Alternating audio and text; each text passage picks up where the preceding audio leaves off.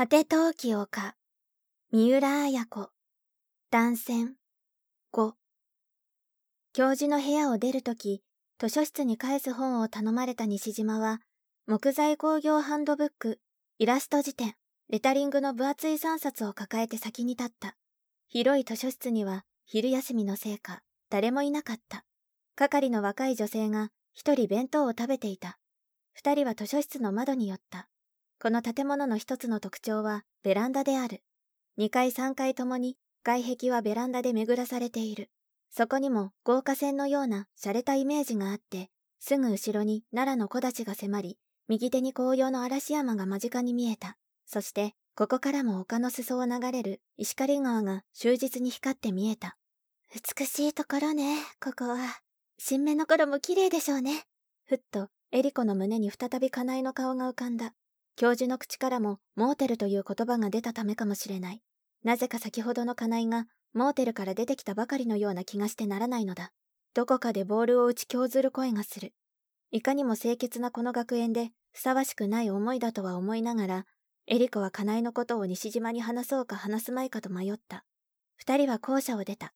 ジーパンを履いた女子学生が二人、大工の子を手にして校舎の中に入っていった。女学生もいるのね。ああ、いますよ。みんな汗水垂らしてね。男子と同じように、のこを引いたり、椅子の革張りをしていますよ。二人は校舎を背に、なだらかな丘の道を肩を並べて降りていった。道辺の笹の葉が風に光る。美しい季節ね。大きなくるみの木の黄色い葉をエリコは見上げた。そうですね。美しい季節に結婚できるんだな、僕たちは。幸せだわ。トンボが二人の前をよぎって、白いすすきの方に止まった。このまま。エリコは言おうとしたことを飲み込んだ。このまま無事に、果たして結婚式が終わるのかという思いが、ふっと胸をかすめたのだ。が、それは口には出せなかった。どうしたの？言いかけてやめたりして。ううん、なんでもないの。言わなかった言葉の方が心にかかるんですよ。何を言いかけたの？丘の中腹にあるグラウンドで野球をしている学生たちが見える。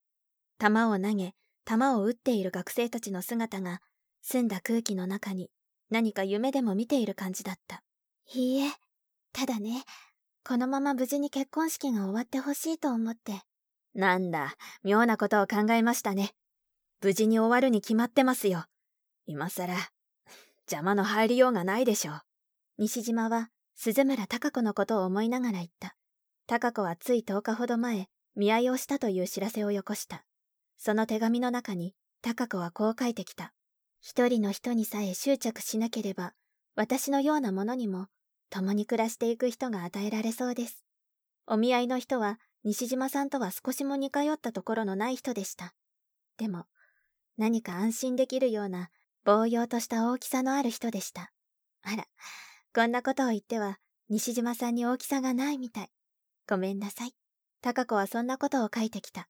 文面には、新しく歩み出そうとする姿勢が感じられた。その手紙はエリコにもすでに見せてあった。そうね。何事も起こらないわね。何事も。二人の話題は五十嵐教授の人物に戻った。教授はドイツへの留学生に西島を推薦した委員の一人でもあった。西島が旭川に来てからその作品に注目してくれていたのだ。そのうちにね、この大学も4年生になるらしいんですよ。でね、五十嵐教授は僕に3年から編入して勉強してみないかって言うんですよ。あら、そうなさったら？そうはいかないさ。結婚したら生活がかかりますからね。2年や3年ぐらい、私の要塞でも食べていけるわよ。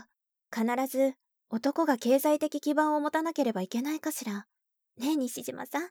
そうは思っていらっしゃるわけじゃないでしょ？理論的にはね。夫婦のどちらが収入を得ても良いと思っていますけどね。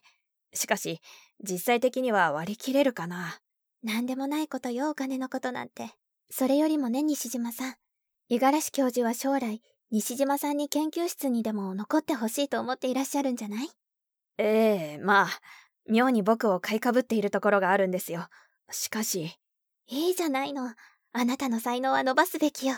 さっき心にかかった雲は自分の思い過ごしだったとエリコは思った。二人はいつの間にか住宅街に差し掛かっていた。と、のどかに飛びの鳴く声がした。二人は道の真ん中に立ち止まって空を仰いだ。トビが二つ三つ大きく輪を描きながら大学の上に舞っていた。西島が空を仰ぎながら言った。トビが出ると天気が変わるそうですね。とその時、クラクションが鳴った。はっと二人は道の端に身を寄せた。その前をスピードを緩めずに車は走り去った。あら。エリコが声を上げた。どうしたの？車はたちまち右手の道に曲がった。どうしたの？今の車ね。かやちゃんのフィアンセの車よ。ああ、金井くんとかいう英語塾の？ええ。でもどうしたのかしら？エリコが立ち止まったまま言った。どうしたって、知った人とすれ違うことはあるでしょ？ええ。でもね、西島さん。さっきもすれ違ったのよ。塾は午前中は開いていないらしいけれど。でも、こんなところをどうして行ったり来たりしているのかと思って。なるほど。二度もあったわけか。じゃ、この近所に知り合いでもあるんじゃない？そうかしら。まさか日中からモーテルに行ったり来たりしているわけでもあるまいと、エリコも思い直した。トビが再びのどかに泣いた。